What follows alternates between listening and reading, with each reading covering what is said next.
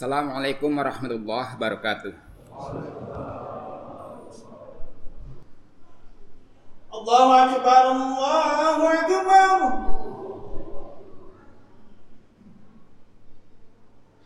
Allahu akbar, Allahu akbar.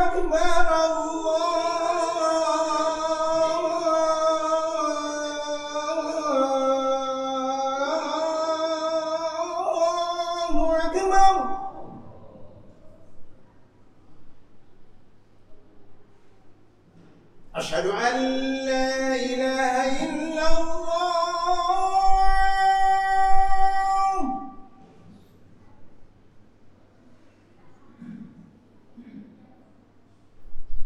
أشهد أن لا إله إلا الله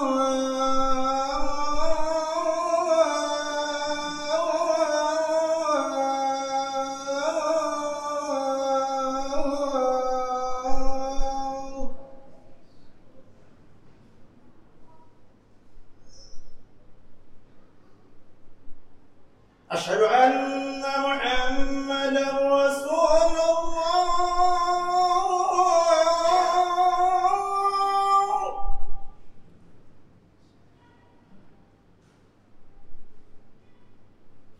أشهد أن محمدًا رسول الله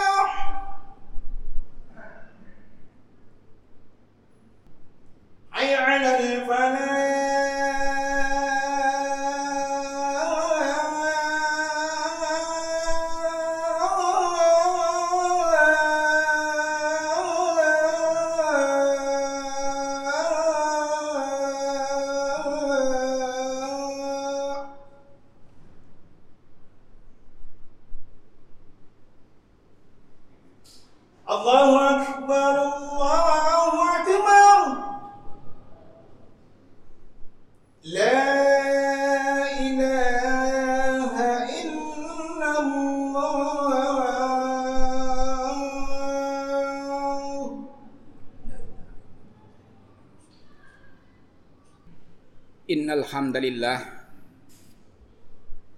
nahmaduhu wa nasta'inuhu wa nastaghfiruh wa na'udzu billahi min syururi anfusina wa min sayyiati a'malina may yahdihillahu fala mudilla lahu wa may yudlil fala hadiya lahu asyhadu an la ilaha illallah wahdahu la syarika lah wa asyhadu anna Muhammadan abduhu wa rasuluh.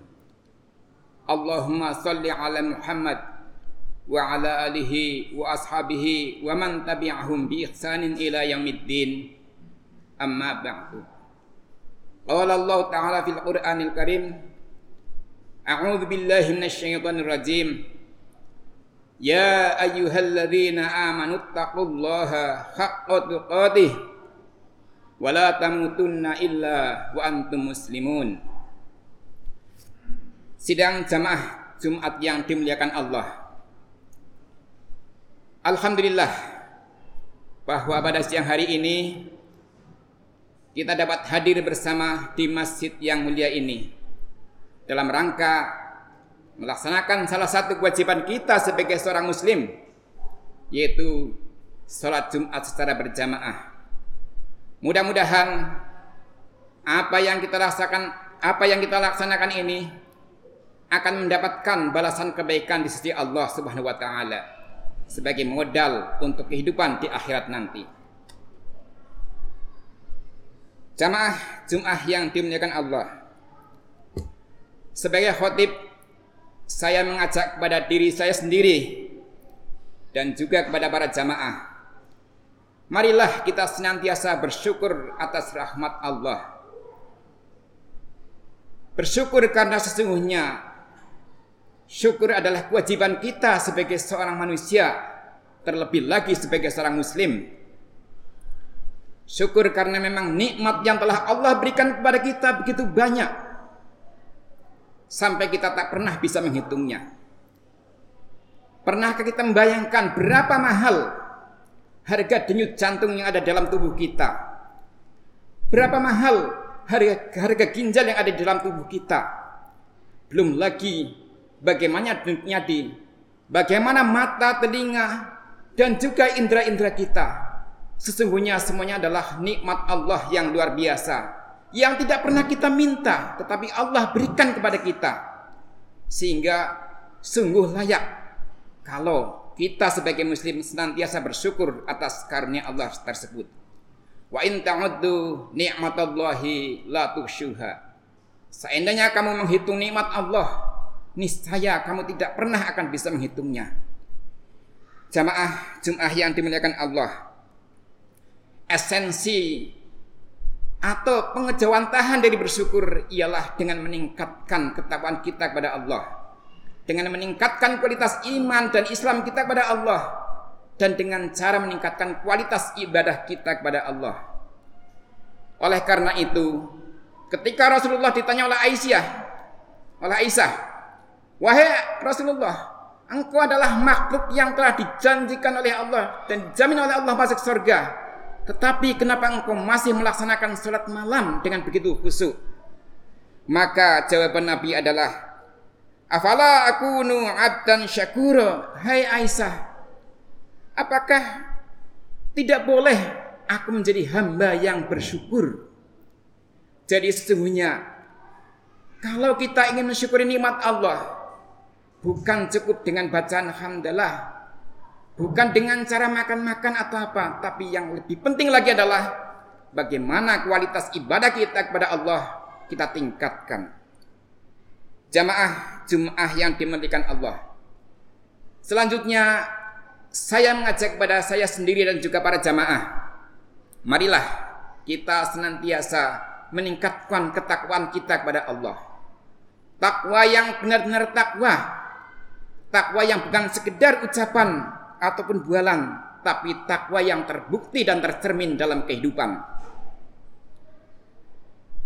Sebagaimana takwa, keimanan pun demikian. Keimanan bukanlah suatu khayalan, bukan suatu teori, tapi iman itu harus tercermin dalam ketiga komponen secara integral, yaitu antara pikiran, ucapan, dan juga perbuatan. Al-imanu 'aqdun bil qalbi wa iqraru bil lisan wa amalun bil arkan. Iman adalah keyakinan yang mantap di dalam hati, kemudian dinyatakan dengan lisan, serta dibuktikan dengan amal dan perbuatan. Saudara-saudaraku, akhir-akhir ini terlalu banyak orang yang dikatakan atau mengaku dirinya sebagai muslim. Ketika ditanya, "Apakah engkau orang Islam?" "Ya, saya orang Islam. K T P saya juga K T P Islam. Saya lahir dari keluarga Islam." Tetapi orang-orang seperti ini masih banyak sekali yang tiap hari kerjanya adalah mencaci maki orang Islam, melecehkan nilai-nilai syariat Islam. Bahkan mereka tidak segan-segan akan berusaha untuk menyingkirkan Islam dari tanah air ini. Keimanan seperti inilah yang sesungguhnya keimanan yang palsu. Walaupun mereka mengatakan kami beriman, tapi sesungguhnya keimanan tersebut adalah keimanan yang ditolak oleh Allah Subhanahu wa taala. Ada sebagian manusia yang mengatakan kami beriman kepada Allah, tetapi sebenarnya keimanan itu adalah keimanan palsu. Wa minan nasi may yaqulu amanna billahi wal yaumil akhir wa hum bimu'minin. Ada sebagian manusia yang mengatakan kami beriman kepada Allah dan hari akhir, namun namun demikian mereka bukanlah termasuk orang-orang yang beriman. Saudara-saudaraku jamaah Jum'ah yang dimuliakan Allah, keimanan yang kuat itu akan menghasilkan takwa. Takwa itu harus difondasi dengan iman yang kuat. Karena takwa adalah bagaimana kita melaksanakan semampu kita melaksanakan apa yang diperintahkan oleh Allah dan Rasulnya, dan juga meninggalkan semua larangan larangan dari Allah dan Rasulnya. Itulah hakikat ketakwaan yang kita miliki, ketakwaan yang dilandasi iman dan membuahkan perilaku-perilaku yang sejalan dengan nilai-nilai Islam itu sendiri. Jamaah Jum'ah yang dimuliakan Allah, di antara ciri-ciri atau karakteristik orang yang bertakwa ialah apa yang disebutkan oleh Allah di dalam surat Ali Imran. A'udzu billahi minasyaitonir rajim. Alladzina yunfiquna fis sarra'i wad-dharra'i wad-dharra'i wal kadhimina al-ghaiz wal 'afina 'anil nas wallahu yuhibbul muhsinin. Orang yang bertakwa itu siapa? Maka Allah menjawab, yaitu orang-orang yang menafkahkan hartanya fis sarra'i wad-dharra'i, baik dalam keadaan lapang, dalam keadaan kaya, dalam keadaan kecukupan, wadhra'i, ataupun dalam keadaan kesempitan, wal kadhiminal ghaiz, dan orang-orang yang menahan marahnya, wal 'afina 'anil wal 'afina 'anil nas, dan orang-orang yang memberikan maaf kepada manusia. Wallahu yuhibbul muhsinin, dan Allah menyukai orang-orang yang berbuat kebaikan. Dari ayat inilah kita dapat memetik beberapa karakteristik orang yang mampu bertakwa.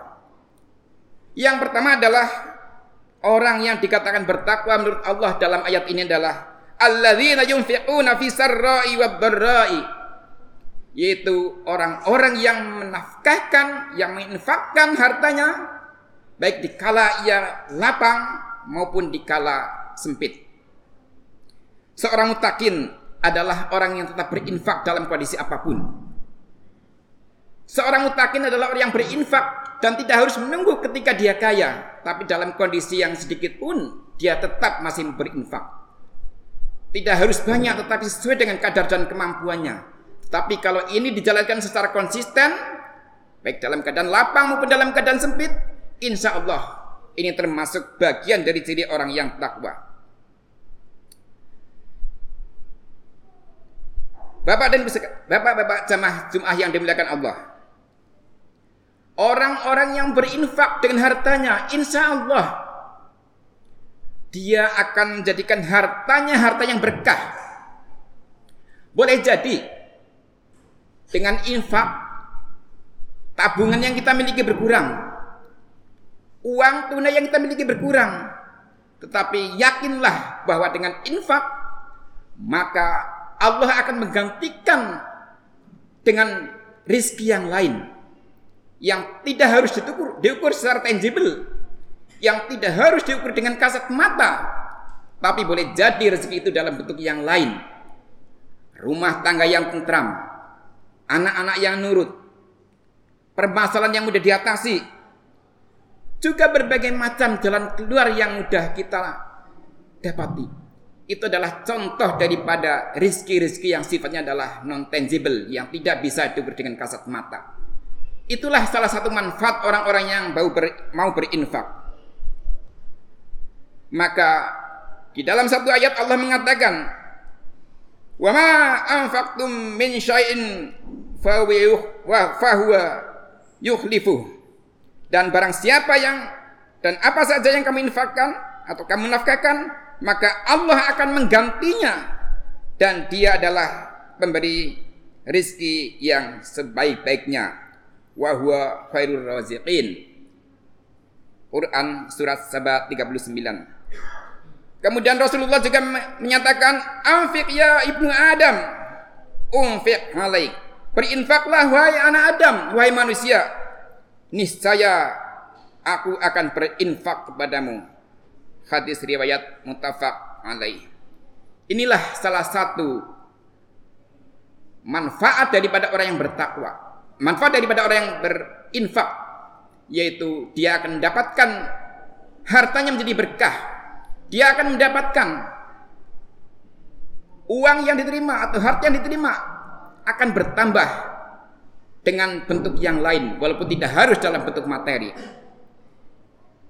Bapak dan saudara-saudara sekalian, apabila sebagian uang yang kita miliki, sebagian dari harta yang kita miliki tidak kita keluarkan untuk orang lain dalam bentuk zakat, maka sesungguhnya kita adalah pemakan harta-harta haram, karena ada hak orang lain yang mestinya kita berikan. Harta itu kita makan sendiri, dan akibat dari harta haram yang kita makan, maka doa kita pun akan terhalang oleh Allah Subhanahu wa taala. Rasulullah suatu ketika melihat seorang yang sedang berdoa. Dia berdoa dengan khusyuk, dengan rambut yang kumal, dengan pakaian yang lusuh, dan dengan jiwa fisik yang letih, karena dia seorang musafir. Ya Allah, ya Rabb, aku minta ini, aku minta itu. Tapi Rasulullah mengatakan, bagaimana doa makan dikabulkan kalau makananmu terdiri dari makanan yang haram, minumanmu terdiri dari minuman yang haram, dan pakaianmu terdiri dari pakaian yang haram. Boleh jadi harta yang kita dapatkan adalah harta yang halal, tetapi karena kita tidak menyisakan sebagian rizki kita untuk zakat, terutamanya sudah kewajiban zakat, itu berarti kita sudah makan rizki orang lain, dan itu berarti kita sudah makan barang-barang yang haram. Dan itulah yang boleh jadi menjadi penyebab doa kita tidak terkabul. Sungguh sangat disayangkan ketika sesungguhnya di Indonesia ini potensi zakat sangat besar, tetapi belum bisa digali. Data dari Lasnas menyatakan bahwa di dalam tahun dua ribu dua puluh potensi zakat di Indonesia, zakat, infak, dan sedekah itu sebesar kira-kira dua, tiga, empat triliun. Tetapi hanya baru sepuluh triliun dapat dikumpulkan. Kita bayangkan seandainya potensi zakat, infak, dan sedekah tersebut terkumpul, kita tidak akan pernah lagi mendapatkan masjid-masjid yang bocor karena tidak punya dana. Kita tidak lagi melihat sekolah-sekolah yang roboh karena keangin. Dan kita tidak akan pernah lagi melihat orang-orang miskin berkeliaran di jalan. Insya Allah dengan dana itu, maka semua masalah-masalah ekonomi akan banyak yang teratasi. Inilah dilema kita ketika ternyata kondisi umat Islam itu masih jauh antara apa yang seharusnya dengan apa yang senyatanya, antara das solan dengan das sain. Jamaah yang dimuliakan Allah, tidak ada orang akan menjadi miskin hanya karena dia infak. Sebaliknya, tidak pernah ada orang menjadi kaya karena dia itu pelit. Itulah yang harus kita tanamkan dalam diri kita. Tidak ada harta menjadi berkah kalau hak-hak orang lain tidak kita penuhi. Kemudian yang kedua, Allah berfirman, wal kadhiminal ghaidh, yaitu ciri orang muslim yang ciri orang takwa yang kedua adalah dia mampu menahan amarahnya. Manusia adalah makhluk yang sempurna. Dia diberi karunia berupa syahwat, nafsu, dan juga hati nurani. Maka marah pun sesungguhnya adalah ciri dari manusia, sesuatu yang sangat fitrah. Oleh karena itu, marah ada yang dihalalkan atau ada yang diperbolehkan, tapi ada juga yang diharamkan. Bagaimana kita tidak marah kalau misalnya ada orang yang tiap hari mengolok-olok, melecehkan, menghina terhadap ajaran Islam? Maka kita wajib marah terhadap orang-orang seperti itu. Tentu kemarahan seperti itu atau kemarahan kita adalah kemarahan yang sifatnya elegan dan konstitusional. Kita wajib mempertahankan harga diri umat Islam. Harga diri kita sebagai muslim adalah tidak wajar kalau diri diri sendiri mengaku Islam, tetapi ketika nilai-nilai Islam dilecehkan, kita diam saja. Sayangnya para bapak dan saudara-saudara sekalian, banyak di antara kita yang mengaku dirinya muslim, yang mengaku dirinya adalah tokoh, tetapi ketika nilai Islam dilecehkan, mereka diam. Sebaliknya ketika dirinya sendiri atau organisasinya atau partinya dihina, mereka marah dan tidak bisa menahan emosinya. Inilah yang kita sayangkan dalam kondisi seperti ini. Kemudian sebagai individu tentu saja kemarahan itu tidak boleh kita bebaskan, tapi harus kita kendalikan. Karena kemarahan itu di samping punya akibat terhadap dirinya sendiri juga punya akibat terhadap orang lain. Selama hal-hal yang membuat marah adalah sifatnya pribadi, maka kita diwajibkan untuk bisa menahan diri. Rasulullah shallallahu alaihi wasallam pernah didatangi oleh seorang sahabat. Dia minta nasihat kepada Rasulullah. Ya Rasulullah, berilah aku nasihat. Berilah aku nasihat ya Rasulullah. Maka jawab Rasulullah singkat, la taghdub, jangan marah. La taghdub. Berkali-kali ditanyakan, selalu jawabnya sama. La taghdub, jangan marah. Inilah contoh bagaimana akhlak seorang muslim, bagaimana akhlaknya diajarkan oleh ajaran-ajaran Islam. Yang terakhir Bapak dan Ibu sekalian, Bapak, Bapak dan Saudara sekalian, adalah mau memberi maaf kepada manusia. Itulah ciri muttaqin yang ketiga. Wal 'afina 'anil nas wallahu yuhibbul muhsinin. Dan orang-orang yang mau memberikan maaf kepada manusia, dan Allah menyukai orang-orang yang berbuat kebaikan. Setiap manusia adalah memiliki potensi untuk berbuat salah. Orang yang baik bukanlah orang yang tidak pernah salah, tapi orang yang baik adalah orang yang ketika salah dia segera bertobat dan memperbaiki diri. Tetapi ketika kesalahan itu terkait dengan orang lain, maka sebagai muslim kita punya kewajiban, kita punya anjuran oleh Rasulullah supaya bisa menahan marah, supaya bisa memaafkan orang lain. Wal 'afina 'anil nas. Jadi bukan kita minta maaf duluan, tapi sebelum orang minta maaf, kita maafkan. Meminta maaf adalah perbuatan yang baik, tetapi memberikan maaf adalah perbuatan yang jauh lebih baik. Karena posisi orang yang memberi maaf adalah posisi yang lebih diunggulkan daripada orang yang meminta maaf. Posisi yang lebih diuntungkan daripada orang yang sedang melakukan kesalahan. Itulah karakter muslim atau karakter muttaqin yang sejati, yaitu kita senantiasa memberikan maaf kepada orang-orang yang pernah berbuat salah kepada kita. Barakallahu li wa lakum fil Qur'anil azim wa nafa'ani wa iyyakum bima fihi minal ayati wadh-dhikril hakim wa taqabbala minni wa minkum tilawatahu innahu huwas samiul alim. Aqulu qawli hadza wa astaghfirullahal azim li wa lakum fastaghfiruh innahu wal ghafurur rahim.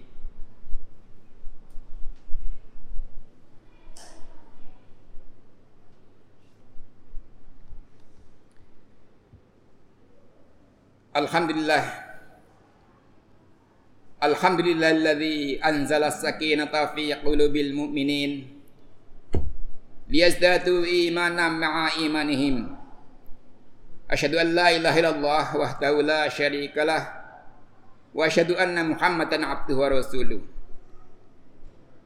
Qala Allahu ta'ala fil Qur'anil Karim, innallaha wa malaikatahu yusalluna 'alan nabiy. Ya ayyuhalladzina amanu sallu alaihi wa sallimu taslima. Allah berfirman di dalam ayat Al-Qur'an supaya kita itu bersalat kepada Nabi. Karena salawat adalah bentuk penghormatan kita terhadap Nabi. Tentu bukan berarti Nabi itu membutuhkan bantuan dan pertolongan kita, tetapi ibarat gelas yang sudah penuh. Ketika kita membaca salawat, maka gelas yang kita isi dengan air itu, air akan kembali kepada diri kita.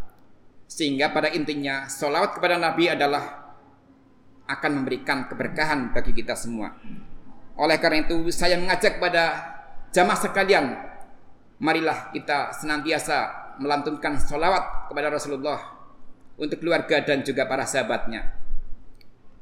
Allahumma sholli ala Muhammadin wa ala ali Muhammad kama shallaita ala Ibrahim wa ala ali Ibrahim wa barik ala Muhammad wa ala ali Muhammad kama barakta ala Ibrahim wa ala ali Ibrahim fil alamina innaka Hamidum Majid. Marilah kita tutup khutbah kali ini dengan berdoa bersama. A'udzubillahi minasyaitonirrajim. Bismillahirrahmanirrahim. Alhamdulillahirabbil alamin hamdan yuafi ni'amahu wa yukafi mazidah. Ya Rabbana lakal hamdu wa lakal syukru kama yanbaghi li jalali wa 'azima sultanik. Allahumma ighfir lil mu'minina wal mu'minat wal muslimina wal muslimat al ahya'i minhum wal amwat innaka qaribun mujibu da'wat ya qadiyal hajat. Rabbana la tu'akhidhna in nasina aw akhtana. Rabbana wa la tahmil 'alaina isran kama hamaltahu 'alal ladzina min qablina. Rabbana wa la tuhammilna ma la taqata lana bih wa'fu 'anna waghfir lana warhamna anta maulana fansurna 'alal qaumil kafirin. Ya Allah ya Rahman ya Rahim, baguskanlah agamaku ya Allah, karena agama adalah penjaga segala urusanku. Ya Allah, baguskanlah kehidupan duniaku ya Allah, karena dunia inilah tempat kami hidup. Ya Allah, baguskanlah akhiratku ya Allah, karena akhirat adalah tujuan akhir dari kehidupan kami. Jadikanlah ya Allah kehidupan kami senantiasa bertambah dalam dalam dalam tiap-tiap kebaikan. Ya Allah, jadikanlah mati kami sebagai istirahat daripada kesalahan. Rabbana atina fid dunya hasanah wa fil akhirati hasanah wa qina adzabannar. Ibadallah, innallaha ya'muru bil 'adli wal ihsan wa ita'i dzil qurba wa yanha 'anil fahsya'i wal munkari wal baghi ya'idzukum la'allakum tadhakkarun. Aqimis shalah.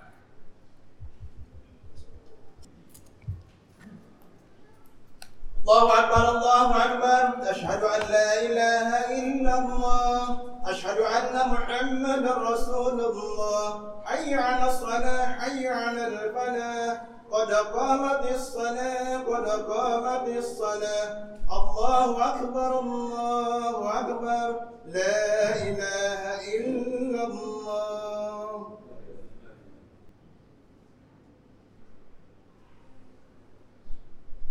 الله أكبر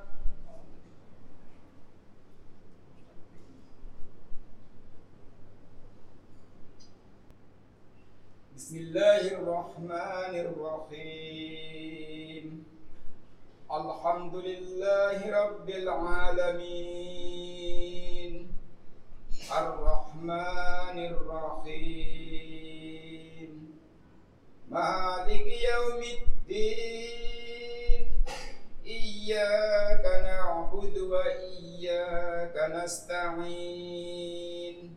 Ihdinas siratal mustaqim, siratal ladzina an'amta 'alaihim, ghairil maghdubi 'alaihim waladdallin.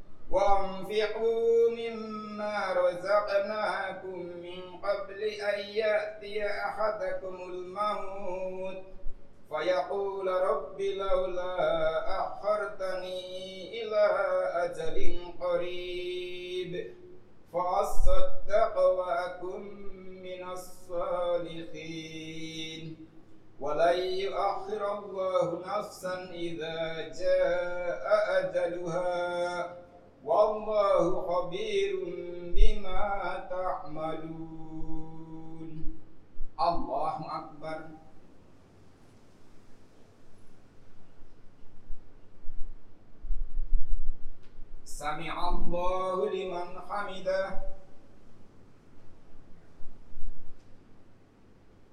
Allahu akbar.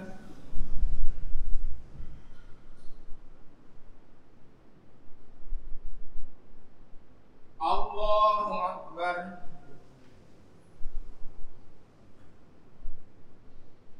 Allahu akbar.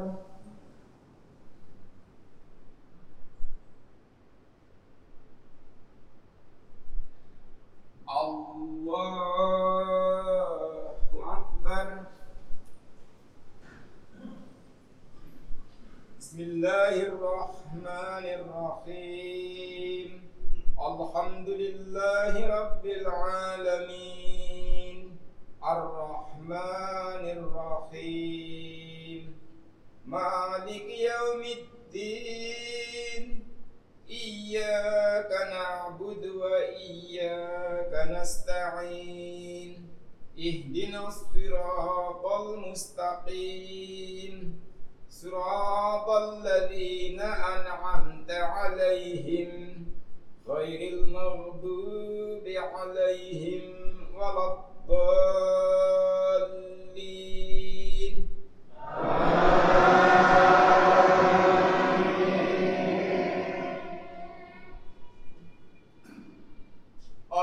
الذي يكذب بالدين فذلك الذي يدع اليتيم ولا يحض على طعام المسكين فويل للمصلين الذين هم عن صلاتهم ساهون الذين هم يراءون ويمنعون الماعون.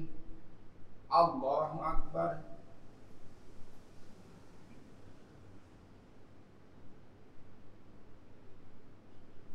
سمع الله لمن حمده. الله أكبر.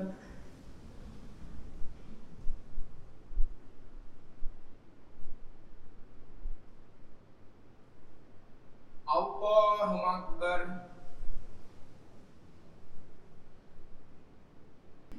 Allahu Akbar.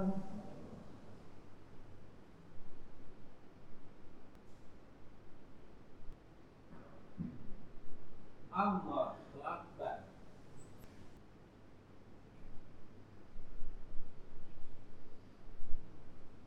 Assalamualaikum warahmatullahi wabarakatuh.